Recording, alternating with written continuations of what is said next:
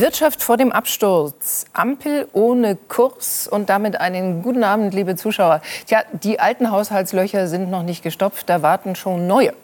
Noch mehr Milliarden für die Ukraine, die Bundeswehr oder die Wirtschaft, alles dringend nötig. Aber woher nehmen ohne neue Schulden? Da heißt es priorisieren und das bedeutet, das Stück Kuchen, das die einen bekommen, wird anderen weggenommen. Wie wichtig wäre es jetzt, dass der Kuchen wächst? Das tut er leider nicht. Der Wirtschaft geht es schlecht. Wie sich das ändern ließe, auch darüber herrscht keine Einigkeit in der Regierung. Wir müssen reden mit diesen Gästen. Bundesfinanzminister Christian Lindner von der FDP die Parteivorsitzende von Bündnis 90 Die Grünen, Ricarda Lang. Der Unternehmer Bertram Kavlat. Und Clemens Fußt vom IFO-Institut. Sie sind zu Gast bei Maybrit Illner. Und die begrüßt alle Gäste der Sendung noch mal sehr herzlich. In München auf der Sicherheitskonferenz ist es angesprochen worden, heute im Bundestag versprochen worden als eine Art Selbstverpflichtung. Der Ukraine muss und soll noch mehr geholfen werden. Und es gilt, viel Geld auszugeben, auch für unsere Sicherheit. Und zwar sehr viel Geld. Das wird teuer. Jede Granate, jeder Panzer, jede Luftabwehrrakete an die Ukraine heißt, die Bundeswehr muss sie neu beschaffen. Wo sparen wir, um gegen Putin aufzurüsten? Ja, Geld, das wir jetzt und in Zukunft für unsere Sicherheit ausgeben, fehlt uns an anderer Stelle. Das spüren wir. Ich sage aber auch, ohne Sicherheit ist alles andere nichts. Es wird in einer solchen Situation keinen Abbau des Sozialstaats in Deutschland geben. Aus dem regulären Haushalt mit angezogener Schuldenbremse die Balance wahren? Schier unmöglich. Klar ist, das aktuelle Sondervermögen wird dazu nicht ausreichen, sondern muss perspektivisch deutlich aufgestockt werden. Ein Hintertürchen hatte sich die Ampel Mitte Dezember eh schon offen gehalten. Sollte sich die Situation durch Russlands Krieg gegen die Ukraine verschärfen, haben wir bereits miteinander vereinbart, dem Bundestag einen Überschreitensbeschluss vorzuschlagen, so wie Artikel 115 des Grundgesetzes das in Notsituationen zulässt. Ein Überschreitensbeschluss, man kann auch sagen eine neue Notlage.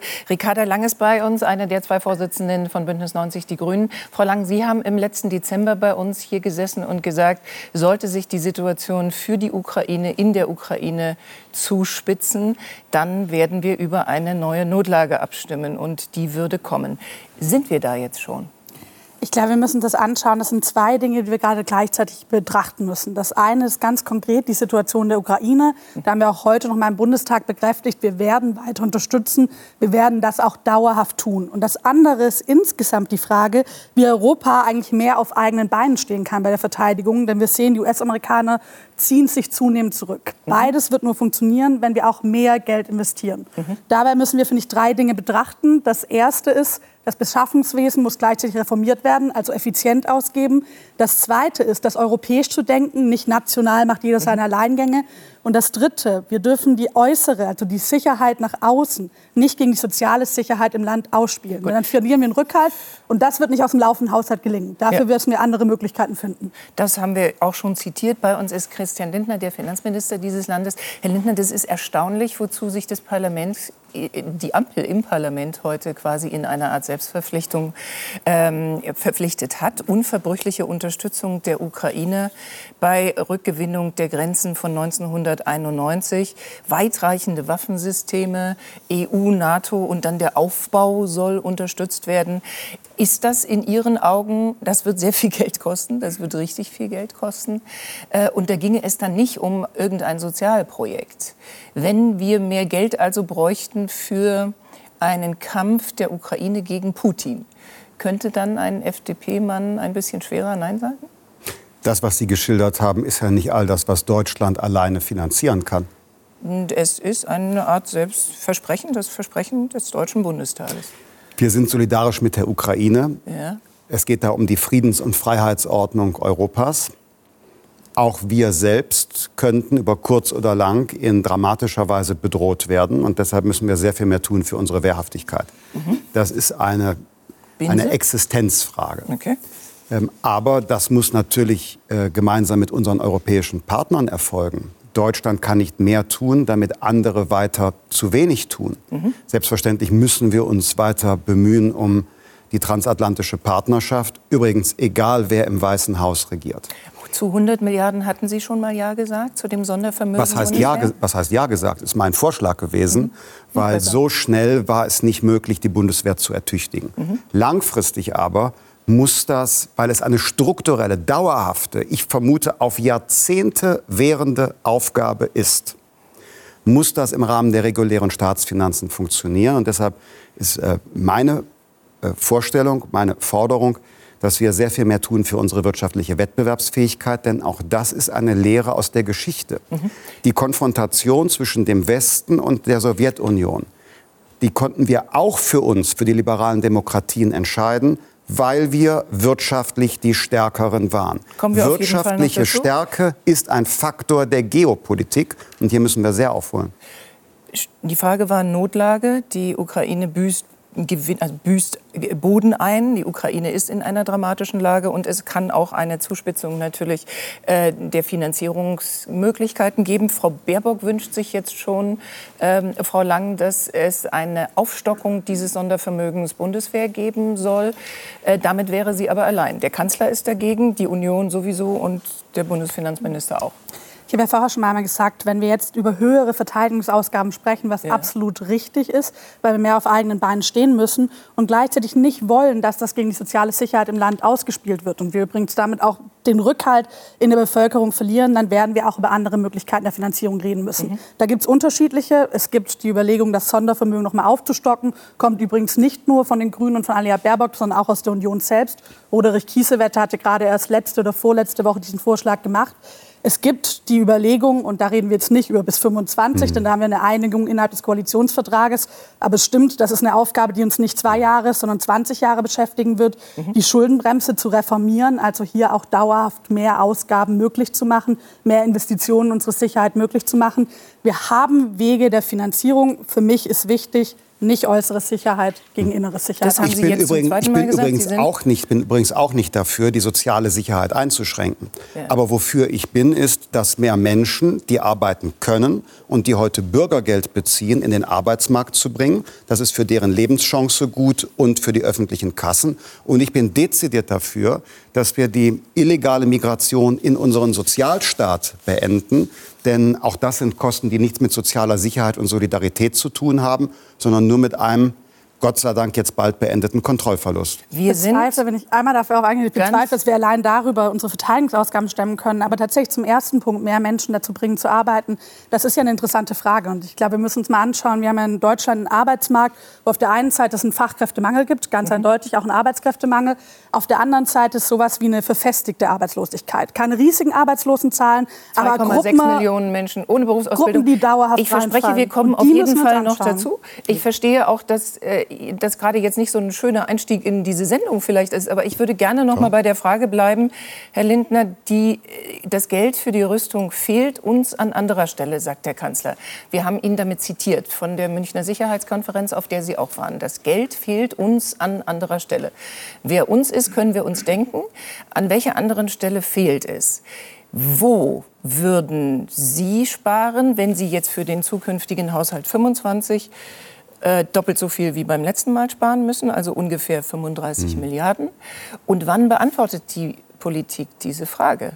Wir legen, wir legen, den Haushaltsentwurf für das Jahr 2025 in diesem Sommer vor der Sommerpause im, im mhm. Juli vor. vor Aber es geht ja jetzt um eine Perspektive 2028. Und ich sehe nur, nur äh, zwei ähm, wesentliche Voraussetzungen, damit wir dieses von uns allen geteilte Ziel erreichen. Das erste ist, Deutschland muss wieder prosperieren. Wir brauchen dynamisches Wachstum. Mhm. Wenn wir den Standortvergleich der vergangenen zehn Jahre sehen, 2014 waren wir im Vergleich der, der Standorte weltweit sehr weit vorne. Es gibt Standortrankings, da waren wir auf Platz 4, 5, 6. Ja. Und wir sind jetzt teilweise bei hinter 20. Wir müssen wieder nach vorne, weil uns dann auch sozusagen die Torte äh, größer gelingt, um ihren Einspieler, mhm. ihre, ihre äh, Eröffnung zu nehmen, ja, die genau. Anmoderation. Und zum anderen, ähm, mir geht es nicht darum, dass wir jetzt Dinge abschaffen müssen. Ähm, darüber kann man auch diskutieren. Aber das Wichtigste ist, dass nicht immer neue Subventionen, neue Sozialausgaben, neue Standards mhm. dazukommen. Wir haben bereits relativ viel. Wenn es uns gelänge, mal drei Jahre mit dem auszukommen, was wir haben, ja. dann wäre es ein ganz wäre großer vor allen Dingen der Finanzminister sehr glücklich. Bei uns ist Clemens Fuß, äh, Chef vom IFO-Institut in äh, München und einer der besten Ökonomen dieses Landes. Herr Fuß, zwei gute Zwecke. Rüstung, eine mhm. Verteidigung, ein wichtiger Zweck, unsere Funktion in Europa äh, und die Wirtschaft zu stärken, ein sehr guter, wichtiger Zweck. Äh, und trotzdem wird ein Streit nicht aufgelöst, nämlich der zwischen Kürzungen oder neue Schulden machen. Das bleibt jetzt so? Ja, ich glaube, wenn man mal zurückschaut, es gibt Untersuchungen darüber, wie das denn in der Vergangenheit so war, wenn man mehr fürs Militär ausgeben musste. Ne? Und das Ergebnis äh, ist ganz klar, dann wurde eben weniger für andere Dinge ausgegeben. Ich verstehe den Wunsch, ich verstehe, was Sie sagen, Frau Langmann. Will sich jetzt nicht hinstellen und sagen, ja, tut mir leid, Leute, wir kürzen jetzt den Sozialstaat zusammen, aber das wird so sein. Also Kanonen und Butter es wäre schön, wenn das ginge, mhm. aber das ist Schlaraffenland, das geht nicht. So, es ist Kanonen ohne Butter. Das heißt, wir werden Einbußen haben. Auch mit dieser zurechtgelegten Notlage? Wie groß? Ja, auch äh, die, die Verschuldung kann das nicht verhindern, denn Verschuldung ist ja nur eine Verlagerung von Lasten in die Zukunft. Es ist ja nicht ein aus der Welt schaffen von Lasten. Ich ja. stimme Ihnen zu, Herr Lindner. Je größer das Problem ist, desto wichtiger ist es, dass wir mehr produzieren, denn das ist eigentlich der einzige Weg heraus. Ne? Wenn wir wollen, dass wir unseren Sozialstaat weiter finanzieren können. Den werden wir weiter finanzieren, aber er wird halt kleiner ausfallen oder andere Dinge werden kleiner ausfallen. Ja. Äh, man muss halt weniger konsumieren, wenn Ressourcen verbraucht werden. Wir dürfen ja nicht vergessen, wir leben in einer quasi vollbeschäftigten Wirtschaft. Ne? Und wenn wir jetzt sagen, ja, wir wollen alles weitermachen wie bisher, aber noch was drauflegen, dann können wir zwar Papier bedrucken, das nennen wir dann Staatsanleihen, aber die Frage ist ja, wer produziert dann die zusätzlichen Dinge, ohne dass wir anderes unterlassen? Manches kann man importieren. Ich finde übrigens, im Militär wäre es jetzt wirklich gut, wenn wir sagen, wir kaufen auch Dinge in den USA, mhm. äh, damit wir eben diese Probleme so gut wie möglich, so effizient Machen wie möglich lösen können. Aber ich, ich fürchte, dieses Versprechen, wir geben mehr für Militär aus und alles andere läuft weiter, mhm das wird sich am Ende nicht einhalten lassen. Und ich würde auch davor warnen, muss ich sagen, das so unbeschränkt zu geben. Denn wir haben es, glaube ich, jetzt ein paar Mal erlebt, dass der, der Bevölkerung gesagt wurde, ja, ja, die Politik, die schützt euch vor allem. Ne, wie, so, wie man das vielleicht mit Kindern macht. Ne, macht euch keine Sorgen. Und dann stellt man plötzlich fest, hoppla, äh, jetzt müssen wir den Bauern die Subventionen kürzen, weil wir das Geld nicht haben. Also ich glaube, man müsste auch äh, in der Politik, ich verstehe, dass das schwer ist, aber man müsste auch in der Politik offener ja. darüber reden, dass die Welt sich verändert hat. Bestimmte Dinge gehen nicht mehr ganz so wie vorher. Trotzdem haben wir die Mittel, sagen wir mal, die Basics weiter zu finanzieren. Mhm. Beide Sätze sind vom Bundeskanzler. Zum einen hat er gesagt, äh, dass von diesen 60 Milliarden, die im Haushalt plötzlich fehlten, äh, die Bürger wenig merken werden, dass sich da im täglichen Leben wenig verändern würde. Und auf der anderen Seite hat er sehr dezidiert gesagt, dass aus den aktuellen Haushalten diese Verteidigungsausgaben zu stemmen sind. Das heißt tatsächlich, irgendwo anders muss man Einschränkungen machen. Wir sind bei unserem vierten Gast heute Abend. Bertram Kalwat, äh, Kavlat hat hat eine tolle Firma in Ingolstadt, wollte ich gerade sagen. Regelventile stellen sie her für insgesamt 93 Länder, in die sie exportieren. Und dann haben sie auch noch den Top-Job. Sie sind Vizevorsitzender des VDMA, arbeiten mit 200 hoffentlich fröhlichen Kollegen. Ähm, die Politik möchte unbedingt etwas für die Wirtschaft tun. Der letzte Vorschlag von Herrn Habeck war, auch auf Pump einen Sonderfonds zu erfinden, um die Unternehmenssteuer zu senken. Das ist ihm, glaube ich, irgendwie in der Parlamentsdebatte ad hoc eingefallen und hat Herrn Lindner ganz besonders glücklich gemacht an diesem Tag. Ähm, würden Sie, würden Sie war ironisch, würden Sie sagen und sagen können, was besonders kompliziert ist, ausgerechnet in und mit dieser Regierung? Ja, der Satz, den ich dazu schnell sagen möchte, ist, äh, machen ist wie wollen, nur krasser. Und äh, wir finden viele Themen. da muss ich selber lachen. Ja. Äh, viele Haben Themen, Sie nett formuliert jetzt auch. Die gewollt werden. Und äh, ich muss sagen, wir sind ja in engen Gesprächen. Als VMA. Äh, Vizepräsident vertrete ich 3600 Unternehmen. Die sind im Schnitt 180 Mitarbeiter groß, mhm. stellen aber in ihrer Summe in Deutschland den größten industriellen Arbeitgeber mit etwa 1,3 Millionen Beschäftigten. Und wir sind die, die den Kuchen größer machen wollen yeah. und den auch können. Es fühlt sich nur manchmal so an, als ob wir im Morast laufen. Und äh, da gibt es viele Themen. Das äh, äh, Wachstumsförderungsgesetz ist so ein schönes Beispiel. Es ist gut gewollt, es stehen viele gute Dinge drin. Mhm. Es wird immer weiter geschrumpft. Wir sprachen mal von einem Entlastungsvolumen von 7 Milliarden Euro. Das ist nun auf dreieinhalb heruntergegangen.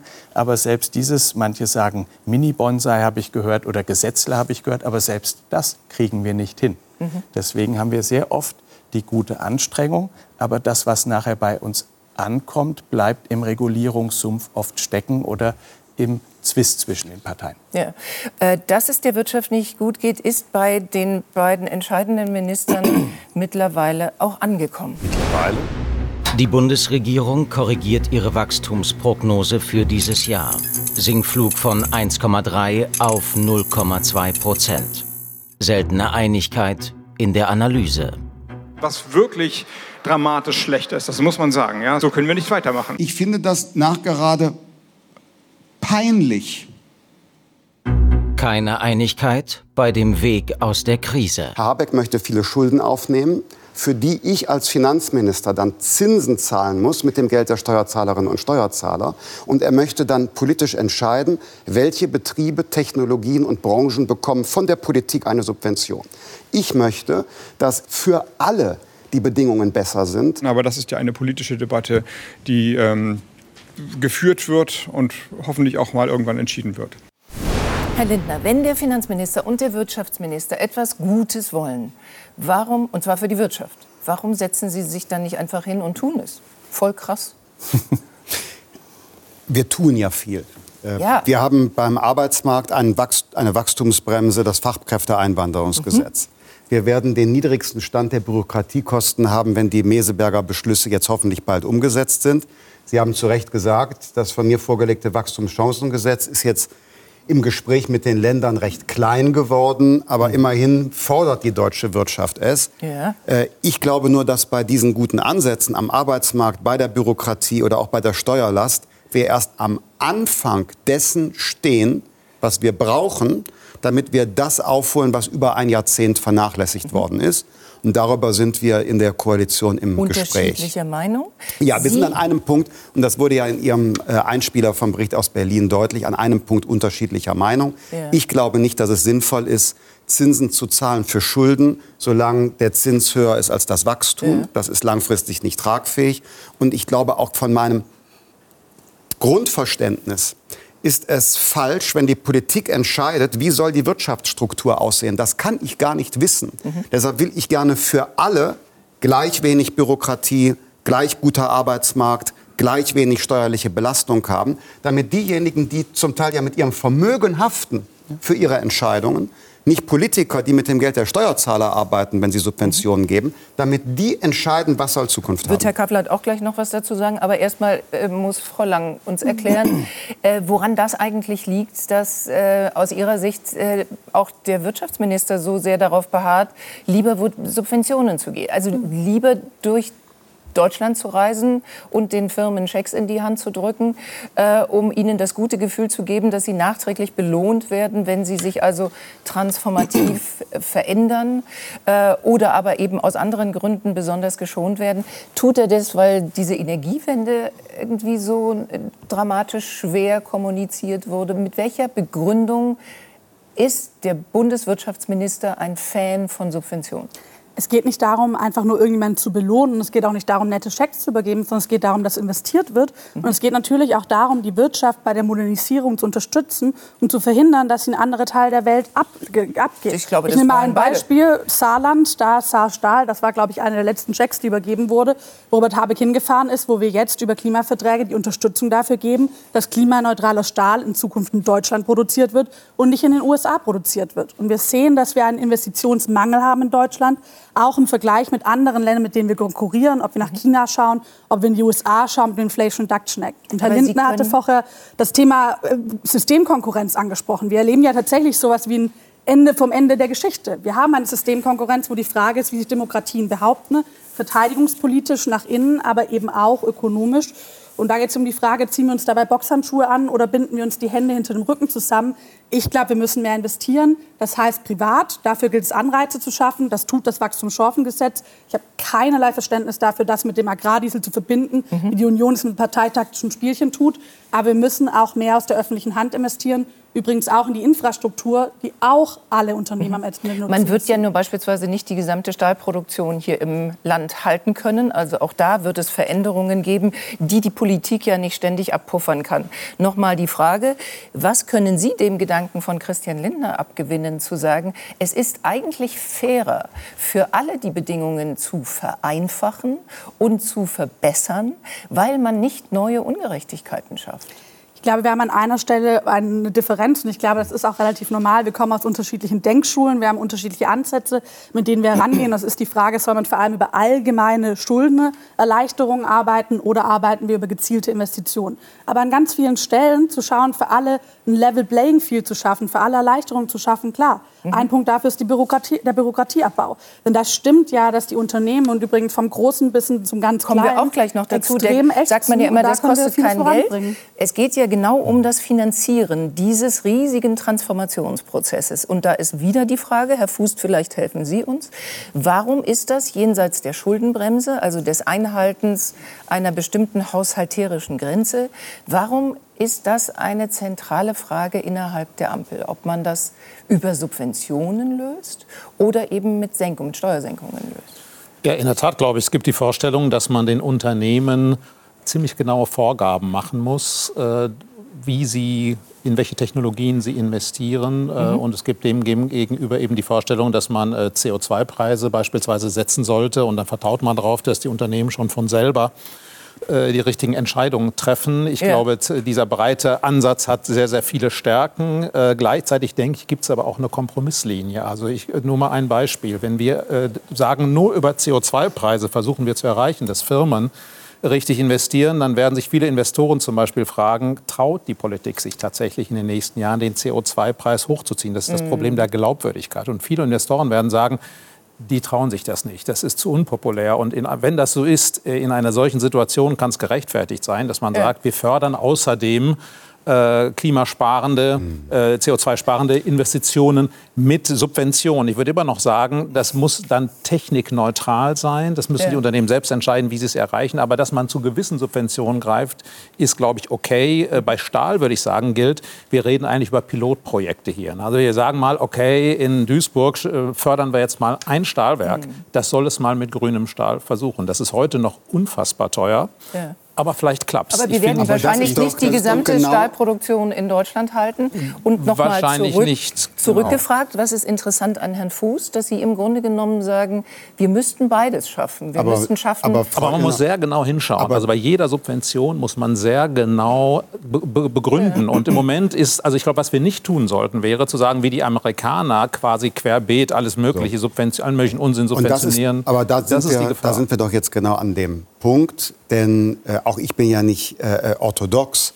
Äh, der grüne Stahl als Pilotprojekt, der wird, ja mit, der wird ja mit öffentlichem Geld gefördert. Übrigens, die Investition, nicht die dauerhaften äh, Betriebskosten für viele Jahrzehnte. Dann würde man Strukturen konservieren. Aber beim Anschub etwas äh, aus öffentlichem Geld zu geben, kann ich mir gut vorstellen, weil wir ja Innovation fördern mhm. wollen und weil bestimmte Glieder der Wertschöpfungskette durchaus auch in Deutschland vorhanden sein müssen. Nur, da wir bereits relativ viel an Subventionen ausgeben, muss jetzt das Augenmerk darauf gelten, darauf liegen, dass für die deutsche Wirtschaft insgesamt etwas getan wird.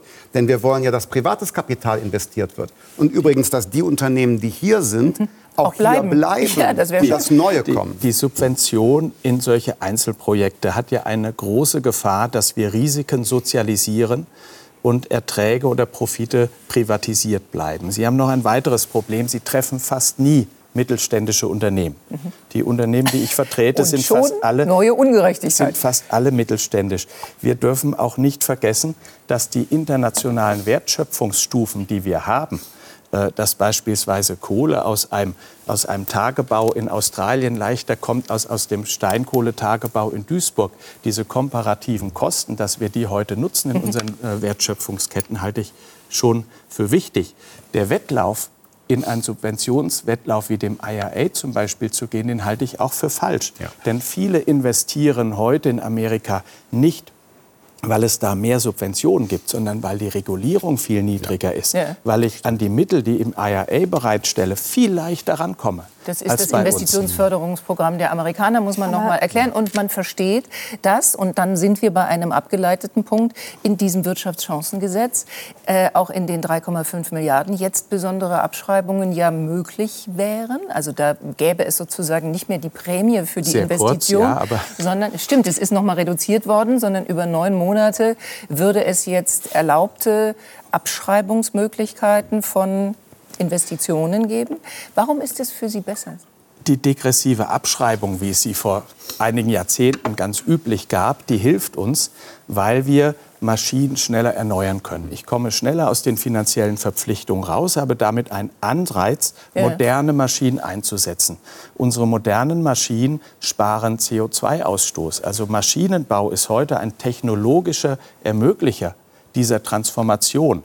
Äh, wenn ich beispielsweise in die Beton- und Zementherstellung gebe, da haben wir Start-ups, die haben es geschafft, durch eine verbesserte Zementherstellung in drei Jahren mehr CO2 einzusparen als Tesla mit allen seinen Autos. Mhm. Die ja. haben aber, Frau Lang, vermutlich äh, sie nicht so schnell auf dem Schirm, wenn sie Subventionen planen. Und deswegen plädieren wir für eine Technologieoffenheit, für solche Abschreibungssysteme, die wirklich die Breite auch kleiner Unternehmen äh, bringen. Äh, Sie haben noch einen Vorteil, es ist für den Staat eine Einnahmenverschiebung. Mhm. Wir nehmen also nicht Einnahmen weg, sondern wir verschieben sie. Aber wir haben einen Investitionsanreiz. Investitionsanreiz bringt schnellere Transformation. Also, gutes Argument, Herr Lindner? Ja, natürlich. Deshalb haben wir das ja im Wachstumschancengesetz drin. Deshalb muss das jetzt auch rasch äh, kommen. Und verstetigt haben, werden. Und ja, und wir haben das äh, in besonderer Weise übrigens für den Wohnungsbau. Da ist die Abschreibungshöhe noch höher, weil aufgrund des gestiegenen Zinses die Probleme größer sind. Wir haben auch bei der steuerlichen Forschungsförderung das Instrument vergrößert. Ja. Also ich bin bei Ihnen. Ich hoffe, dass CDU und CSU jetzt bald den Weg dafür freimachen. Dies gesagt, ja, dies gesagt haben, das reicht nicht aus. Ja. Ähm, ich habe jetzt neulich einen europäischen Finanzministerkollegen bei mir in Berlin hier zu Gast gehabt und der berichtete mir, Sie haben eine äh, Belastung von 25 Prozent der Unternehmen Sie müssten jetzt unbedingt Richtung 22 Prozent. Sie fühlten sich nicht mehr wettbewerbsfähig. Wissen Sie, wo wir Runter? stehen? Wir stehen bei fast 30. 29,9? Ja. Genau. genau. Und deshalb Deshalb muss die Belastung insgesamt runter, damit der Standort attraktiv ist. Und zwar nicht nur, wenn man eine Abschreibung haben will, weil ich eine Subvention haben will. Eine Subvention nimmt man einmal, dann hat man sie. Fünf Jahre später entscheidet man neu, wo auf der Welt gibt es die nächste Subvention. Wir müssen also insgesamt dafür sorgen, dass der, der, der Standort Deutschland nicht mehr so teuer ist. Und in der Summe Arbeitszeit, Arbeitskosten, Bürokratie, Energiekosten, Infrastrukturkosten plus Steuer sind wir zu teuer. Da müssen wir an allen Stellschrauben drehen, inklusive Sie? Steuerlast. Und ich verrate Ihnen meine Pointe. So auf, Sicht, auf Sicht von einigen Jahren wird das für äh, den Staat sogar noch ein gutes Geschäft sein, mhm. weil er hat zwar einen niedrigeren Steuersatz, aber wenn er mehr Prosperität hat, mhm. auf Sicht von einigen Jahren, nicht sofort, aber auf Sicht von einigen Jahren macht sich das bezahlt. So, dann sind wir, Frau Lang, genau bei der Frage, ist das nicht schlagend einleuchtend, dass man, äh, der BDI muss zugestehen, dass die 29,9 äh, nominal gerechnet dann 26,6 sind, also nicht wirklich de facto 29,9 Prozent gezahlt werden, sondern 26,6 aber unsere zu hoch sind im Vergleich zu den europäischen und den weltweiten Bewerbern. Warum nicht Steuersenkung? Ich glaube, wenn ich es richtig gesehen habe, gab es ja gerade eine Studie vom IFO-Institut, wo nochmal die Fragen, was sozusagen Faktoren für die Standortattraktivität sind. Und da war, wenn ich es richtig gesehen habe, die Steuer nur auf Platz 5, was die Negativen angeht. Also ich glaube, wir haben eigentlich ganz andere Probleme. Und ich habe es ja gerade gesagt, wenn wir allgemein die Steuern senken, fehlen uns massiv Einnahmen. Ich wüsste gerade auch nicht, wie sich das gegenfinanzieren lässt. Ja, auf Dauer geht es natürlich darum, wirtschaftliches Wachstum anzuregen und damit auch wieder Staatseinnahmen zu generieren. Yeah. Aber im Moment wäre das nicht finanzierbar, außer man findet andere Finanzierungswege, als sie gerade im Haus Haushalt offen sind. Und ich finde es durchaus richtig, dass wir auch gezielt investieren, dass wir schauen, in welchen Bereichen geht es zum Beispiel auch darum, eine Technologieführerschaft zu erreichen mhm. in einem geopolitischen Wettbewerb mit anderen Kräften, die es ja durchaus gibt. Und Sie meinten gerade, wir sollten nicht in einen Subventionswettbewerb verfallen. Ich verstehe das. Wir können aber auch nicht ignorieren, dass sowas wie der IRA da ist. Und ich glaube, da müssen wir uns anschauen, warum funktioniert das. Und es funktioniert, wenn man sich deren Wachstumszahlen anschaut, im Vergleich zu uns gerade besser. Dann ist das einmal die Höhe. Das ist nett ist formuliert, auch, ehrlich gesagt. Hier wartet Herr Kappel tatsächlich gerade. auch die Geschwindigkeit. Da haben Sie recht. Es ist deutlich, deutlich einfacher. Ich finde, die Amerikaner machen einen spannenden Punkt, den man für auch überlegen könnte. Das ist das an Tarifbindung oder an gewerkschaftliche Organisierung zu binden. Also zu sagen, da wo der Staat mhm. Müssen auch gute Löhne gezahlt werden aber sie sind insgesamt sehr viel schneller, sehr viel unkomplizierter, als wir es oft sie, bei den Subventionen sind. Sie können das ganz gut mit unserer Forschungszulage vergleichen. Die funktioniert dem IRA recht ähnlich und die wird auch von kleinen Unternehmen gut genutzt. Ich warne, jetzt aus. ich warne, und das ist auch gut so, ja. äh, denn das ist etwas, was wir mittelständischen... Ja, äh, so. es, es, gab kommt das jetzt. noch viel länger. Vieles kommt, ähm, was die letzten 16 Jahre Die, die Gefahr bei den gezielten Investitionen ist, dass man die Technologieoffenheit vergisst. Und man wählt, äh, vielleicht nicht ganz willkürlich, aber man wählt bestimmte Technologien aus.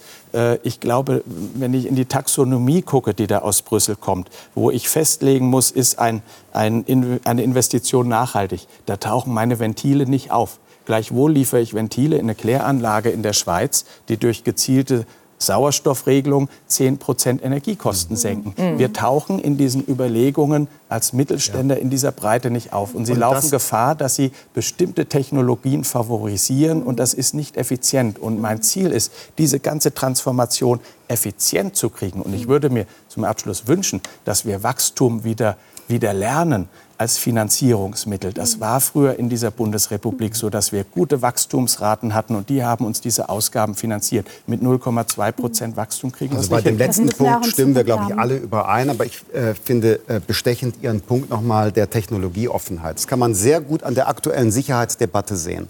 Über lange Zeit wollte niemand in die Rüstungsindustrie investieren. Mhm. Das ist politisch auch erschwert worden. Das Stichwort war Taxonomie. Das sind also bestimmte Regeln. Wie dürfen Banken finanzieren? Wie finanzieren Investmentfonds sich? Das war politisch gewollt, weil es der Zeitgeist war. Jetzt hat sich die Lage vollständig verändert und wir sagen, wir brauchen auch privates mhm. Kapital, damit die Rüstungsindustrie funktioniert. Oder das andere Beispiel, die Mode der Verbrennungsmotor beim Auto soll verboten werden. Ich weiß noch, wie ich in dieser Sendung belächelt worden bin für den Hinweis Technologieoffenheit, Verbrennungsmotor mit synthetischen, also klimafreundlichen Flüssigkraftstoffen. Jetzt plötzlich als Wahlkämpferin entdeckt auch Ursula von der Leyen, dass Technologieoffenheit ein Thema wäre. Also ich glaube, bin ich ganz bei Ihnen, wir brauchen Rahmenbedingungen, hm. damit nicht Politikerinnen und Politiker entscheiden, welche Technologie ist gewünscht. Wir sind, Herr Kavlat, Sie entscheiden und die Kunden. Wir sind jetzt aber, Sekunde, ja. bei Herr Kavlat immer noch der Situation heute, dass Sie darauf warten, dass die Bauern jetzt ihre Subventionen kriegen oder nicht kriegen, damit eben ein Mini-Bonsai-Gesetz, dieses Wachstumschancengesetz, in die Tat umgesetzt werden kann und endlich. Wie groß ist Ihre Sorge, dass dieses Spiel weitergeht, dass Gruppen gegeneinander ausgespielt werden, die noch dazu völlig sachfremd gar nicht zusammenhängen? Also hier ist die CDU, CSU nicht da, müssen wir, sicher. Die können sich nicht Müssen Sie nicht sagen, hätte ich gleich ja, gesagt. Ja können sich nicht verteidigen. Ja. ja, ich würde da auch nicht auf eine Partei gucken. Ich würde das mal parteienübergreifend sehen. Es wenn, ist ein Beispiel. Wenn Und die Frage, wie groß ist Ihre Sorge vor Verteilungskämpfen? Ich, ich würde es ganz Neudeutsch. anders sagen. Wenn wir das nicht auf die Rolle kriegen in Deutschland, dann ja. wird unsere Zukunft nicht schön. Und wir müssen diese Wirtschaft ans Laufen bringen. Äh, Frau Professor Bullmann hat mir mal auf die Frage, wie wurden die, die Agenda 2010-Gesetze ermöglicht, ah, diese Reform. Edelgard Bullmann. Ja, äh, eine sehr kluge Frau. Ministerin unter Schröder. Richtig. Sie okay. sagte, die erste Voraussetzung war, dass man sich ehrlich machen musste bis auf die Knochen. Die zweite Voraussetzung war, dass wir die Grundzusammenhänge wieder erkennen zwischen, zwischen wirtschaftlicher Wertschöpfung und der Bezahlbarkeit sozialer Leistungen. Und der dritte war Mut und der vierte war Mehrheiten schaffen. Und das ist ein System, was heute noch gibt. Und ich glaube, dass wir heute manchmal am ehrlich machen und an diesen Grundzusammenhängen noch etwas arbeiten müssen. Grundzusammenhang zu verstehen, dass die Wirtschaft äh, kräftig sein muss, damit ja. ähm, am Ende die sozialen und die sonstigen äh, Transformationen, da muss ich, Herr Lindner, jetzt gleich zu Ihrem äh, parlamentarischen Geschäftsführer kommen. Herr Dieserei wünscht sich unbedingt, die Koalition zu wechseln. Ich bin fest davon überzeugt, dass eine bürgerliche Koalition aus CDU, CSU und FDP in der Lage wäre, die Probleme des Landes nicht nur gemeinsam richtig zu analysieren, sondern tatsächlich auch gemeinsam Lösungen zu finden. In gemeinsamen Sitzungen mit Vertretern von CDU und CSU müsste ich nicht jedes Mal die Grundlagen der sozialen Marktwirtschaft erklären. Wollen Sie auch die Koalition wechseln? Nein, ich bin äh, Parteivorsitzender der FDP, wenn Sie schon parteipolitische Fragen äh, ja. ansprechen. Und äh, deshalb äh, bleibe ich eigenständig. Ich sehe auch Ihr die, Generalsekretär ich die, träumt davon? Nein. Oder hat das mit Ihnen abgesprochen? Nein, ähm, äh, der äußert sich frei. Frau Lang hat gelegentlich auch gesagt, Schwarz-Grün sei für sie eine Option. Ich sehe das also eher als eine Antwort mhm. äh, meines Generalsekretärs. Ich habe allerdings ein etwas kritischeres Bild äh, der CDU-CSU als äh, mein Generalsekretär. Mhm. Gerade in der Steuerpolitik sehe ich, dass da auch Ideen von Steuererhöhungen im Raum stehen, etwa bei der Erbschaftssteuer was massiv gegen den Mittelstand gehen würde. Also ich sehe die Union kritischer. Mhm. Aber das sind ja Spiegelfechtereien. Das, das steht jetzt, keine Spiegelfechtereien. steht jetzt gar nicht zur Debatte. Es fiel mir nur gerade ein, weil es ja darum ging, nett zusammengefasst und sehr kurz zusammengefasst, so etwas wie eine Wirtschaftswende hinzubekommen. Insofern ist der ja, Konnex ja, zu Agenda 2010 ja gar nicht so falsch. Das stimmt. Ja. Also ich glaube, wir brauchen einen ungleich größeren äh, Reformimpuls. Und wir haben ja schon ein paar Punkte hier zusammengetragen, ja. was notwendig ist. Aber äh, mein Ziel ist ja, jetzt eine Wirtschaftswende zu erreichen. Also eine Umkehrung weg vom Erwirtschaft, vom Verteilen hin zum Erwirtschaften des Wohlstands, vom Konsum zu Innovation und Investition. Und äh, meine Zuversicht ist äh, unverändert groß, dass es in dieser Konstellation gelingt, weil auch Grüne wissen, dass ihre ökologischen Vorhaben, Sozialdemokraten wissen, dass ihre sozialen Vorhaben nur gelingen auf der Basis eines starken wirtschaftlichen Fundaments. Zumindest ist das meine Hoffnung. Wie viel Zeit haben wir noch, Herr Fuß? Es ist interessant, dass Christian Lindner, ich hoffe, ich zitiere korrekt, äh, bis zum Sommer eine Unternehmenssteuerreform vorlegen möchte und dass es jetzt im Frühjahr Mitte des Jahres, sagten Sie, und das ist jetzt im Frühjahr. Ich habe gesagt, wir müssen, wenn der Haushalt 2025 vorliegt, auch ja. das, was ich Wirtschaftswende habe, eingearbeitet haben, weil alles, was Geld kostet oder zu geringeren Einnahmen führt, natürlich im Haushaltsplan sein muss. Daraus ergibt sich der Zeitplan. Das war kein Ultimatum, es ja. ergibt sich einfach aus äh, dem Arbeitsplan. Gut, hier sind die zwei Fragen an Sie. Was ja. glauben Sie, wie viel Zeit ist noch, wenn man diesen äh, Daten folgt und den Wirtschaftsverbänden da ein bisschen genauer zuhört? dann gehen ja nicht nur große Unternehmen oder kündigen heftige Kürzungen ihres Personals an, sondern sie sagen auch, dass sie sich um dieses Deutschland große Sorgen machen. Wir hören mal ganz kurz, was die letzten Dinge. Es tut mir weh zu sehen, wie tief Deutschland in den letzten zwei Jahren gesunken ist. Zahl der Insolvenzen um 26 mhm. Prozent gestiegen, jetzt äh, von Januar auf den Vormonat. Äh, Firmen, Bayer, BASF gehen, kündigen an, mitteilen zu gehen. Wie viel Zeit ist noch? Mhm. Also ich glaube, wir müssen die Kirche im Dorf lassen. Ich Schon wieder die Kirche im Dorf lassen? Ja, ja ich verstehe, dass die ähm, Verbände jetzt quasi eine Chance sehen, ihre Interessen auch durchzusetzen. Äh, wahr ist auch, dass zum Beispiel die Investitionen der Unternehmen heute nie, deutlich niedriger sind als 2019. Die müssten eigentlich deutlich höher sein. Das heißt, wir haben eine Investitionszurückhaltung. Das ist schon eine ernste Situation. Äh, aber es ist jetzt auch nicht so, als würden die Unternehmen massenhaft davonlaufen. Ich glaube, das muss man. Ähm, der Mittelstand schon äh, gar nicht. Ne? Er, er, Manchmal. Er, er, kann ja nicht davonlaufen. Wir sind meistens Inhaber geführt, wir sitzen an dem Standort und wollen das nicht. Aber umso abhängiger sind wir davon, dass die Dinge äh, durch und umgesetzt wird. Und es gibt natürlich zu diesem Investitionsstau auch eine emotionale Komponente. Wir haben so viele Unsicherheiten äh, die teilweise extern sind. Ob das der Angriffskrieg auf die Ukraine ist, andere dann die gebrochenen Lieferketten, die wir gerade hinter uns haben, die Corona-Krise. Äh, jetzt kommen aber auch solche Unsicherheiten aus der Politik. Das heißt, ich weiß heute nicht, ob eine Anlage, die ich mir aufstelle, äh, noch in drei Jahren die richtige ist, obwohl die eigentlich zehn Jahre laufen müsste.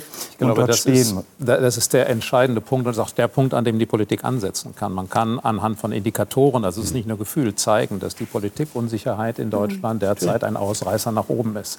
Und äh, ich glaube, einer der Gründe, das hat viele Gründe, aber einer der Gründe ist eben, dass man den Eindruck hat, äh, die Ampel ist sich nicht so ganz einig. Ich fände es ja, deshalb so sehr gut, ja. wenn es die so einen Plan gäbe bis zum Sommer und zum Beispiel eine Aussicht auf eine Unternehmenssteuerreform. Jetzt nur mal als Beispiel. Nur ja. setzt das natürlich voraus, dass das ergänzt wird durch entsprechende Ausgabenpfade in anderen Bereichen. Und da wird es eben schwierig. Also wie bringt man das alles unter, wenn man keine Verschuldungsspielräume mhm. hat, wenn man sonst wenig finanzielle Spielräume hat, wenn man bei den Sozialausgaben nichts verändern will, dann stellt sich die Frage, okay, woher kommt es? Und äh, eine, eine solche, ein solches Programm muss natürlich glaubwürdig sein. Also auch die Unternehmen werden schauen, ja, äh, passt das zusammen, ne?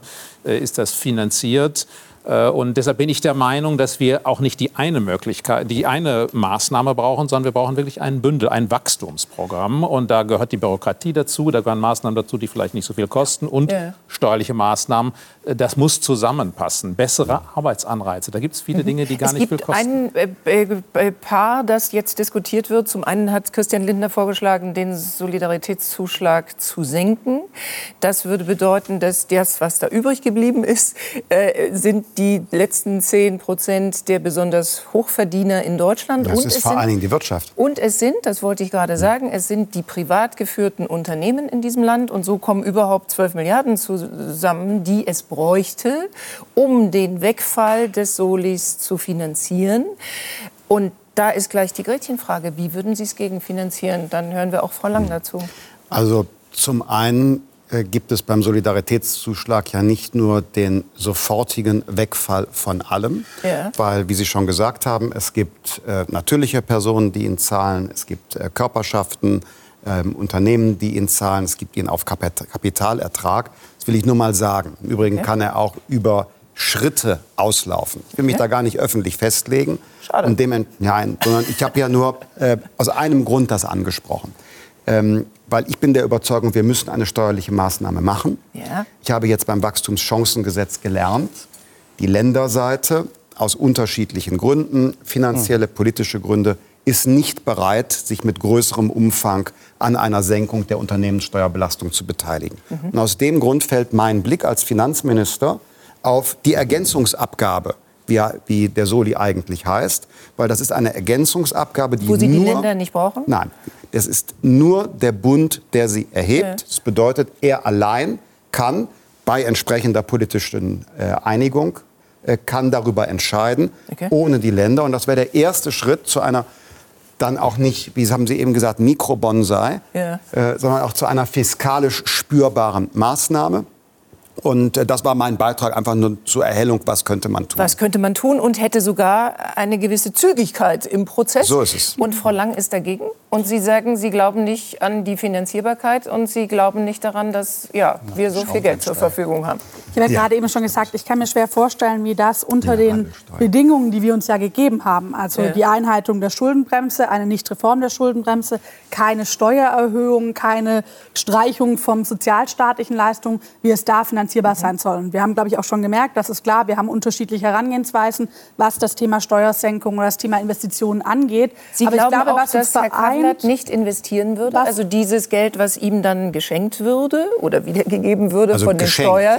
Geschenkt würde ich in dem Fall natürlich auch Entschuldigung, was er sparen würde. natürlich auch wieder investiert werden, das ist klar. Und ich glaube, gerade im Mittelstand wird das sehr viel gemacht. Aber wie gesagt, ich finde das gezieltere Vorgehen besser als das Pauschale. Wir wissen aber auch, und ich meine, Robert Habeck hat es heute im Bundestag gesagt, wir brauchen einen Reformbooster, wir brauchen was für die Wirtschaft und wir werden mit den unterschiedlichen Ansichten am Ende zusammenkommen. Würden wird Sie möglich sein. Ich darf aber, wenn ich einen Punkt noch ergänzen okay, ganz gut. weil ich würde einen Punkt von Ihnen sehr unterstreichen. Ich glaube, wir müssen Probleme benennen, die, die von extern gekommen sind, der Schock durch die Ukraine, strukturelle Probleme in diesem Land, Fachkräftemangel, Energiepreise, die lange hoch waren, jetzt gehen sie endlich runter. Aber wir müssen uns auch aufpassen, uns nicht in den Absturz der Wirtschaft ja. reinzureden. Vielleicht auch bei manchem Talkshow-Titel, mhm. dass wir nicht alles absolut schwarz malen, weil auch das hat ja eine Auswirkung, dass am Ende weniger investiert wird, dass es eine Investitionszurückhaltung gibt, dass auch einzelne Bürgerinnen und Bürger verunsichert sind, weniger kaufen, mhm. die Binnen Nachfrage abnimmt. Und ich finde das klar, Probleme zu benennen, dann Lösungen zu finden, aber nicht deinen Teufel an die Wand malen, das gilt auch, das muss ich einmal sagen, für die Union. Mhm. Ich kann nicht auf der einen Seite sagen, der Wirtschaftsstandort geht in die Brüche, wir erleben Sodom und Gomorra. Und auf der anderen Seite, bei dem einen Punkt, wo ich selbst dazu beitragen könnte, dass geholfen Haben die wird, Kollegen heute verstanden, vielleicht, und morgen gäbe es dann im Bundestag noch mal eine neue Chance. Herr Fuß, ich frage jetzt unbedingt noch mal nach, und dann mhm. ist Herr Kavlat dran, äh, um die Dramatik unserer Situation. Die Politik verweist natürlich auch auf diese Situation in der Ukraine und die exogenen Schocks, äh, um an das Hausgemachte nicht so richtig ranzugehen. Sie haben auf die große Unsicherheit verwiesen. Das ist von Ihrem Institut verglichen worden mit dem Brexit mhm. äh, und der Unsicherheit, die das in das äh, Nachbarland getragen hat. Und es gibt andere Dinge mehr, dass auch Zusagen schnell zurückgenommen werden. Siehe mhm. diese E-Auto-Zulage. Mhm. Plötzlich ist nur noch die Hälfte mhm. äh, der E-Autos am Markt nachgefragt. Was würden Sie noch auflisten als hausgemacht? Ja, ich glaube zum Beispiel die Regulierung im Bau, das Heizungsgesetz. Das sind sich schnell ändernde Regulierungen, bei denen mir heute Wo viele heute Investoren in Wohnungen, äh, im Wohnungsbau sagen, ich investiere nicht in diesem Land, weil ich nicht weiß, ob ich nicht in einem halben Jahr irgendwelche Regulierungen aufgedrückt bekomme, die die Investition zerstören, die den Ertrag zerstören. Das heißt, auch in diesem Bereich brauchen wir Stetigkeit, wir brauchen eine mhm. Verlässlichkeit der Politik, sodass die Investoren wirklich wissen, woran sie sind, damit das Ganze sich wieder lohnt. Allein dieser Wohnungsbereich ist extrem wichtig, nicht nur, weil Menschen Wohnungen brauchen, mhm. sondern wenn wir Wachstum haben wollen, dann müssen wir Menschen ermöglichen, in die mhm. produktiven Zentren zu ziehen. Total. Wertschöpfung findet heute zunehmend in Ballungszentren mhm. statt. Äh, wir haben durch die Kombination aus Mietregulierungen und solche Verunsicherung es geschafft, dass der Wohnungsbau wirklich kollabiert ist. Und das ist eine Sache, die kriegen wir gar nicht. Selbst äh, wenn wir jetzt anfangen, naja, kriegen und wir die gar nicht Anforderungen ein, der energetischen äh, äh Gebäudesanierung. Genau. Herr Kavlat, Sie helfen uns zum Ersten bei der Beantwortung der Frage, ob Sie dieses Geld investieren würden, wo auch die Moderatorin diesen hübschen Versprecher baute, dass Sie das geschenkt bekämen. Sie hätten es auf jeden Fall zusätzlich in der Kasse.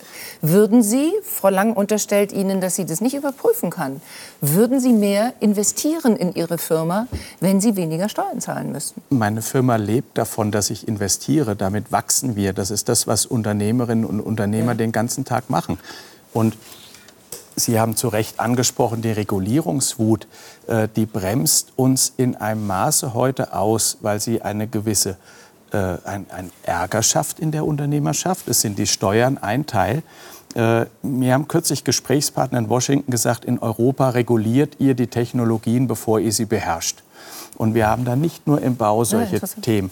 Und äh, das wäre mir schon sehr wichtig. Das ist hausgemacht. Wir, wir können den Ukraine-Krieg nur begrenzt beeinflussen. Wir konnten Corona nur begrenzt beeinflussen. Aber wie wir regulieren, das können wir sehr wohl beeinflussen. Das kostet auch kein Geld. Und da sehe ich häufig ein Misstrauen den Unternehmen gegenüber, was auch in dieser Frage sich ja stellt, investiert er das überhaupt, ja. das so grundsätzlich heute ist, dass ich mhm. damit schon kämpfe und äh, viele andere auch. Äh, das Wenn Sie Lieferkettengesetz hören, genau, also wir sind jetzt bei der Bürokratie, ein. auch ein altes Pferd, aber was naja, schlimmer geworden ist. Das, das Pferd äh, ist ja noch im Galopp und an der Stelle darf ich mal der FDP Dank sagen, dass sie in letzter Minute die Bremse reingehauen haben bei dem europäischen Liefergesetz. Und bitte, hier geht es mir auf keinen Fall darum, dass wir Kinderarbeit oder sonst irgendwelche schlimmen Dinge mhm. vorantreiben.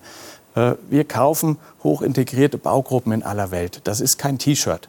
Äh, das wird mit guten Löhnen auch im Ausland gemacht. Und das sind so komplexe Dinge, da haben wir die Themen nicht. Für diese Regelventile, die Sie herstellen. Auch für die Regelventile. Ja. Aber das geht über den gesamten Maschinenbau so. Und das geht eigentlich in alle Unternehmen so.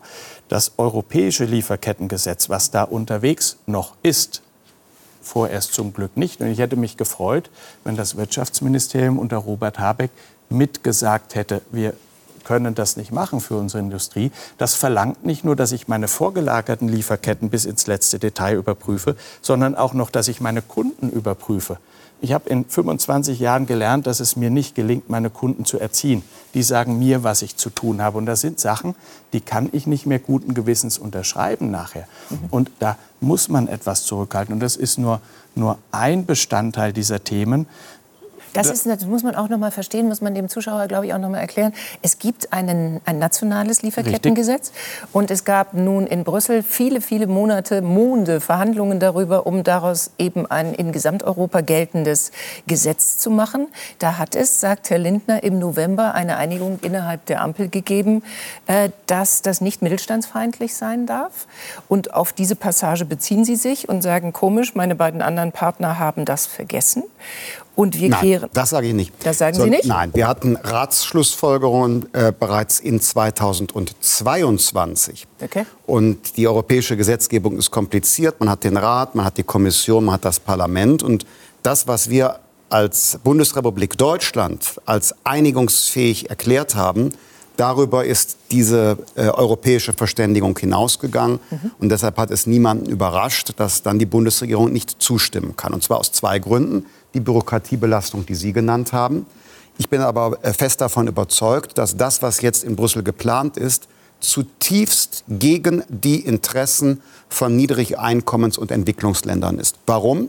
Weil natürlich viele europäische Unternehmen dort nicht mehr investieren werden, weil sie das Gefühl haben, da droht Reputationsschaden. Mich hat auf der Münchner Sicherheitskonferenz eine amerikanische Anwältin angesprochen, die mir sagte, die amerikanischen sogenannten Law Firms, die großen mhm. Anwaltskanzleien, die bereiten bereits Klagen gegen europäische Konzerne vor, wegen der Lieferkettenrichtlinie, weil ihr damit Geld verdienen mit solchen Klagen. Ich weiß nicht, inwieweit das stimmt, aber jedenfalls hat mich das noch einmal bestätigt, bestätigt darin, dass eine Lieferkettenregulierung dereinst kommen kann. Mhm. Aber sie muss funktionieren, sowohl für unseren Mittelstand, auch unsere großen Unternehmen und für diejenigen, denen wir ja eigentlich Gutes tun wollen. Gut gemeint ist nicht immer gut gemacht. Frau Lang ist gleich dran. Sie ja. müssen erklären, Frau Lang, dass äh, für Herrn Kafflert ja jetzt nicht nur dieses Lieferkettengesetz mhm. ein zusätzlicher bürokratischer Aufwand ist und übrigens auch ein zusätzlicher Haftungsaufwand, so es denn eben eine europäische persönliche private Haftung, ja. Mhm. Persönliche private Haftung für alle Produkte, die Sie herstellen, die irgendwo in meinen vorgelagerten Lieferketten sind. Das heißt, ich kaufe eine Leiterplatine irgendwo in Asien ein und müsste nach den Buchstaben des Gesetzes nicht nur wissen, wer die Leiterplatine macht, ich müsste das rückverfolgbar haben bis in das Harz der Platine, bis in das Silber der Beschichtung und das Gold der Kontakte. Und jetzt kaufe ja? ich für meine Ventile davon 25 Stück. Ich bin ja nicht ein großer Autohersteller. Ja. Und wenn ich das abverlange von meinem Lieferanten, zeigt er mir einen Vogel. Also vielleicht muss man noch mal die Alternative skizzieren. Also ja. was man eigentlich tun sollte, wäre Regeln verabschieden. Niemand möchte Kinderarbeit und dann würde man sagen, man macht Stichproben auf Wiedersehen. Das ist ganz einfach. Man ja. sagt vielleicht, dass das in den Niederlanden nicht so schlimm ist und in Kanada und ja. in Japan wie in manch anderen das Ländern. Ah, dass man genau. eben auch unterscheidet zwischen den Ländern, die, von denen sie Produkte beziehen. Also ich finde, über sowas kann man tatsächlich nachdenken, dass man bestimmte Länder einfach auch gesamtheitlich einordnet, also dass man damit auch den einzelnen Unternehmen etwas von Arbeit wegnimmt. Ich glaube, wenn wir über Lieferkettengesetz auf europäischer europäischer Ebene sprechen, müssen wir uns zwei Dinge gleichzeitig anschauen. Das eine ist konkret dieses Gesetz. Ich glaube, wir sind uns einig, wir wollen Lieferketten frei von Kinderarbeit, wir wollen Lieferketten frei von Menschenrechtsverletzungen. Wir haben in Deutschland bereits ein Lieferkettengesetz und ich finde es wichtig und richtig, dass ein europäisches Lieferkettengesetz kommt, um ein Level Playing Field zu schaffen. Also dass wir auch in ähnlichen Arten antreten wie unsere europäischen Nachbarinnen und Nachbarn. Und auf der anderen Seite müssen wir uns anschauen, wenn man da Bedenken hat, wenn man da Vorbehalte hat, wenn man da darüber reden will, wie ja. es möglichst unbürokratisch gelingen kann, müssen wir die frühzeitig in den Prozess einbringen. Aber was ein Problem ist, ist, wenn Deutschland am Ende, und das haben wir gerade nicht nur beim Lieferkettengesetz, sondern bei ganz vielen verschiedenen Prozessen, am Ende des Prozesses, nicht am Anfang, sagt, so geht das für uns nicht, dann blockiert, mhm. dann kommen also diese Gesetze nicht. Ich, und dann also müssen wir sehr aufpassen, dass Deutschlands Rolle in Europa nicht geschwächt wird. Ich erinnere mich sehr gut an ein Gespräch, was ich mit äh, europäischen Abgeordneten geführt habe zu diesem Thema vor einem guten Jahr. Das war gar nicht an Sie gerichtet, sondern uns als Bundesregierung. Da ich eine Dreiviertelstunde über genau diese Bedenken und dann höre ich nach einer Dreiviertelstunde, das ist alles ganz nett, was Sie gesagt haben, aber es interessiert mich überhaupt nicht. Wir machen das trotzdem. Gut, aber es gibt natürlich also einen Unterschied Erklärung, das mit dem frühzeitig ja. einbringen war nicht an ja. Sie, das haben Nein, Sie. Das, das, kann ich bestätigen. Also bei allen Gesprächen mit dem VDMA, Ihnen kann man keinen Vorwurf machen, dass Sie Ihre Bedenken nicht frühzeitig eingebracht aber, haben. Äh, aber den Vorwurf machen Sie am Ende ans Trilogverfahren immer wieder in eine Blockadehaltung kommen. Ja. Das führt dazu, dass Mehrheiten über andere beschaffen werden, dass Deutschland eher also an Einfluss verliert in Europa. Nee, also zunächst mal, ja, aber zunächst mal kommt die Lieferkettenrichtlinie ja nicht, weil die FDP sagt Nein, sondern weil Italien Bedenken hat, Schweden Bedenken hat und Frankreich Bedenken hat. Und ich bekenne mich dazu. Ich werde einer Sache nicht zustimmen, von der ich weiß, dass sie sowohl Arbeitsplätzen in Deutschland schadet, als auch den Menschen, denen man eigentlich was Gutes tun will. Aber Moment, ich muss den Punkt noch sagen. Bitte? Aber äh, die Selbstbezichtigung der Bundesregierung und der Koalition, wir hätten es nicht frühzeitig gesagt, die stimmt nicht. Das ist eine Erzählung, ich muss es ganz offen sagen, von äh, eher linksgerichteten Kräften in Brüssel, die glauben, egal was rauskommt, man wird wohl am Ende zustimmen, wenn man einmal den Prozess begonnen hat. Aber beruhigend kann ich sagen, der deutsche Einfluss und der deutsche Ruf ist nicht gefährdet. Gerade heute äh, hat der Europäische Rat und das Europäische Parlament ja entschieden, dass die Europäische Geldwäschebehörde ja. nach Frankfurt kommt. Ein wichtiger Erfolg. Übrigens ist auch ein bisschen Prestige für Deutschland damit verbunden. Also so isoliert sind wir nicht, liebe Ricarda. Mhm. Darüber freuen wir uns beide nach Frankfurt. Darüber, über Frankfurt freuen Sie sich und würden Sie sagen, Sie hören dann auf, Ihren Koalitionspartner äh, zu beklagen, dass er in so später Sekunde in Anführungsstrichen an diesem, spät. haben Sie gerade erklärt, äh, in, an diesem Gesetz noch herumbaut, weil es Sie, ich weiß nicht, irgendwie an das Verbrenner erinnert oder anderes erinnert und Sie glauben, dass wegen der FDP man in Brüssel jetzt einen schlechten Ruf hat?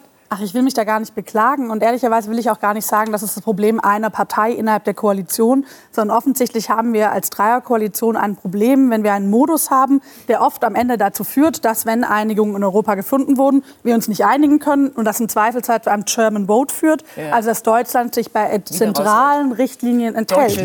und ich finde, dieses German Vote in der Häufung schadet uns europapolitisch. Nur, in einem Satz nur erläutern. Der Europäische Rat sagt, ich mache es ganz einfach, wir sind bereit, bis vier zu gehen, sagt der Europäische Rat. Dann verhandelt die Ratspräsidentschaft mit dem Parlament und es kommt raus sechs. Drei oder so. Sechs. Und dann sagt man wieder, Moment, wir haben doch gesagt, ihr dürft, nur, ihr dürft nur bis vier gehen. Dann darf sich niemand wundern, wenn man sagt, wenn das Ratsmandat überschritten Gut. ist, ist die Geschäftsgrundlage der, erloschen. Es werden aber immer doch genau den, Es ist so schön, den Herrn Kavlat dabei zu haben, weil Sie das ja alles aushalten müssen. Sie müssen es nicht nur lesen, im schlimmsten Fall müssen Sie diesen Berichtspflichten nachkommen. Sie unterschreiben, prüfen, haften. Und was mir wichtig ist, wir reden ja über den Standort Deutschland. Es ist immer nicht monokausal. Das Lieferkettengesetz, das deutsche war schwer. Wir kriegen das europäische. Wir haben die Taxonomie. Wir kriegen ab diesem Berichtsjahr die CSR-Berichtspflicht in die Betriebe rein. Mhm. Und ähm, Verpackungsordnung. Verpackungsordnung. Äh, wir haben Schnellschüsse äh, wie das PFAS-Verbot rein und raus. Zum Glück wieder raus. Es hätte meine Ventile alle vom Markt genommen und auch Beatmungsmaschinen. Was ist PFAS? Das sind äh, gewisse Kunststoffe, die wir finden in Einwegbechern genauso wie in Beatmungsmaschinen. Äh, also es ist die Vielzahl. Wir haben gleichzeitig, äh, wir haben uns früher immer so über den Titel Exportweltmeister gefreut. Und gerade unsere Branche, Maschinenbauer, 80 Prozent Exportquote, obwohl das kleine Unternehmen sind. Mhm. Wir sind seit Jahren unfähig, unfähig geworden, Freihandelsabkommen Von zu schließen. Von meinem Umsatz knapp 80 Prozent gehen, gehen ins Ausland. CETA wurde doch jetzt gerade mhm. erst abgeschlossen. Aber es ist ja noch nicht ratifiziert, weil wir es Und so komplex machen auf europäischer Ebene, dass jedes Landesparlament mit. Wir trauen uns nicht aber das europäische Parlament. Ah, wir okay. haben aber noch kein Mercosur. Wir, wir kriegen die ratifiziert haben wir CETA. Aber wird es wirksam für mich? Nein. Wie hoch ist dieser bürokratische Aufwand für Sie schon heute, Herr Kavlat? Mm, der bürokratische Aufwand, wir haben im VDMA mal eine Studie gemacht, die das gemessen hat. Okay. Äh, Frau Professor Welter vom Institut für Mittelstandsforschung hat mit der Stoppuhr Aufnahmen machen lassen in drei Unternehmen. Wir haben festgestellt, die Bürokratiekosten liegen, wenn wir nur Bundesregulierungen nehmen, keine Landes-, keine kommunalen und keine EU-Richtlinien, mhm. äh, dann liegen wir zwischen 1 und 3 Prozent vom Umsatz. Klingt erst mal wenig. 3 Prozent bei einem kleinen Unternehmen wegen einer Fixkostenseite, mhm. 1 Prozent beim großen. Es entspricht aber ungefähr den Forschungsausgaben. Es mhm. entspricht dem durchschnittlichen Gewinn, den wir vor den Corona-Krisen hatten. Mhm. Und, äh, das ist eure Marge. Und man kann das wohl noch mal verdoppeln, wenn man dazu noch europäische Regelungen, mhm. die etwa okay. 50 Prozent ausmachen. Herr Fuß, Sie helfen uns bei der Einschätzung. Äh, können andere Länder einfach mit diesem bürokratischen Aufwand anders umgehen? Also sind wir Deutschen da auch ein bisschen das Problem, weil wir es so wahnsinnig genau nehmen? Oder ist es insgesamt eben einfach ein solcher Ballast für die Firmen, eben weil auch so viele hochmoralische Themen plötzlich mhm. dazukommen, äh, dass sie in der Summe einfach stranguliert sind. Also ich würde mal sagen, wir sind in Europa schon Spezialist darin, extrem komplexe und teilweise komplett überflüssige Regulierungen einzuführen. Also wenn wir mal diese Taxonomie ansprechen, äh, die wir, die gerade angesprochen, die gerade erwähnt wurde, wenn man die morgen abschaffen würde, ersatzlos, wäre nichts erklären? verloren. Wir machen das ist eine Liste, das ist eine Liste von Akti aller wirtschaftlichen Aktivitäten, die man erstellt hatte, wie man das früher nur in der Sowjetunion gemacht hat. Das wäre eine Planwirtschaft. Ja. Und man hat gesagt, die eine ist nachhaltig, die andere nicht. Es ist kompletter Unsinn. Äh, bei der, in, bei der Anhörung des Europäischen Parlaments äh, war ich als Experte geladen. Außer mir äh, mhm. waren neun andere Experten geladen. Die kamen nur aus NGOs, die das gerne wollen, und aus Firmen, die an dieser Bürokratie verdienen. Das sind nämlich die Zertifizierungsfirmen. Und dahinter steht etwas Tieferes, nämlich die Vorstellung, dass man wirklich eine Wirtschaft durchplanen kann und irgendwie besser machen kann, mhm. statt an den Ergebnissen anzusetzen. Die Taxonomie, also mittlerweile ist das Projekt ja im Grunde gescheitert und gestoppt. Aber in der Klimapolitik bleibt es. Der, das Problem ist, in der Klimapolitik sollten wir uns darauf konzentrieren, CO2-Emissionen zu stoppen. Ja. Punkt. Zu bepreisen und zu stoppen. Stattdessen fangen wir an mit diesem planwirtschaftlichen Unfug, der uns jetzt Schwierigkeiten macht. Wir können keine Rüstung finanzieren. Äh, also diese Taxonomie bedroht unsere Sicherheit. Es gab ein Riesentheater um, um die Kernkraft. Das ist alles vollkommen überflüssig. Wir haben weitere Gesetze. Das Energieeffizienzgesetz, das ist auch eine Brüsseler Gesetzgebung, die wir übernommen haben. Die deckelt den gesamten Energieverbrauch in Deutschland. Es gibt kein ökonomisches oder ökologisches Argument, mhm dass das rechtfertigen kann. Das ist ein krasser, kompletter Unsinn. Aus der Planung der Bundesregierung geht hervor, dass diese Ziele nicht eingehalten werden. Also wir verabschieden heute ein Gesetz, und im gleichen Jahr veröffentlicht die ist Bundesregierung klar, Papiere, die sagen, wir, wir halten das nicht ein. Zum Glück ist ja auch kompletter Unsinn. Also wir müssen äh, auch auf europäischer Ebene, aus Europa kommen viele gute Dinge, aber wir müssen auf europäischer ja. Ebene aufpassen, dass wir uns nicht kaputt machen. Mhm. Das macht man in den USA nicht. Die Amerikaner, das sieht man selbst bei IRA, wovon ich gar nichts halte, mhm.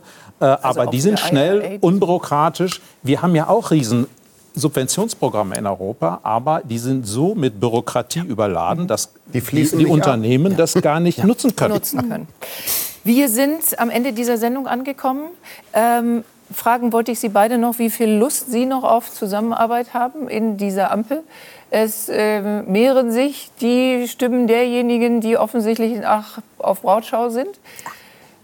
Sie sagen, ach, Frau Lang? Nein, ich glaube, der Ernst der Lage in diesem Land und auch des Wirtschaftsstandortes ist zu groß, um sich an irgendwelchen vielleicht verunglückten Aussagen von Generalsekretären in Zeitungen aufzuhängen. Mhm. Ich glaube, wir müssen es zusammen hinbekommen und ich bin auch davon überzeugt, nach wie vor, wir werden es zusammen hinbekommen. Okay. Herr Habeck geht auch manchmal im Parlament dann schon auf die Union zu oder macht eigene Vorschläge. Sie glauben auch, dass die beiden Minister sich einigen werden?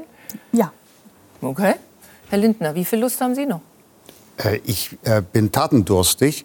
Äh, wir, wollen, wir wollen, ich will jetzt erstmal mein Wachstumschancengesetz oder unser Wachstumschancengesetz durchbringen, so als, als, wie soll ich sagen, als Trailer, als Ouvertüre okay. für das, was danach noch kommt. Und ich will auch äh, hier gern bestätigen, was Ricarda Lang gesagt hat. Reformbooster hat Herr Habeck jetzt angekündigt. Ja, Wissen ja, Sie davon? Ähm, äh, ich habe äh, das Wort von ihm jetzt aus der Rede ja. gehört, aber ich finde den, den Anspruch, äh, gut. Mein Wort dafür ist Wirtschaftswende, Wende. weil ich glaube, wir müssen die Richtung umkehren. Ähm, aber die Ambition ist jetzt da mhm. und äh, jetzt liegt es an uns, daraus was äh, Gutes zu machen. Dann machen wir doch hier einen guten Punkt. Ich danke den Gästen dieser Sendung sehr. Wir geben zu Markus Lanz, der heute unter anderem Helene Bubrowski zu Gast hat. Wir sehen uns, wenn Sie mögen, nächste Woche wieder. Kommen Sie gut durch diese Nacht. Bis dahin. Tschüss. Vielen Dank. Danke Ihnen.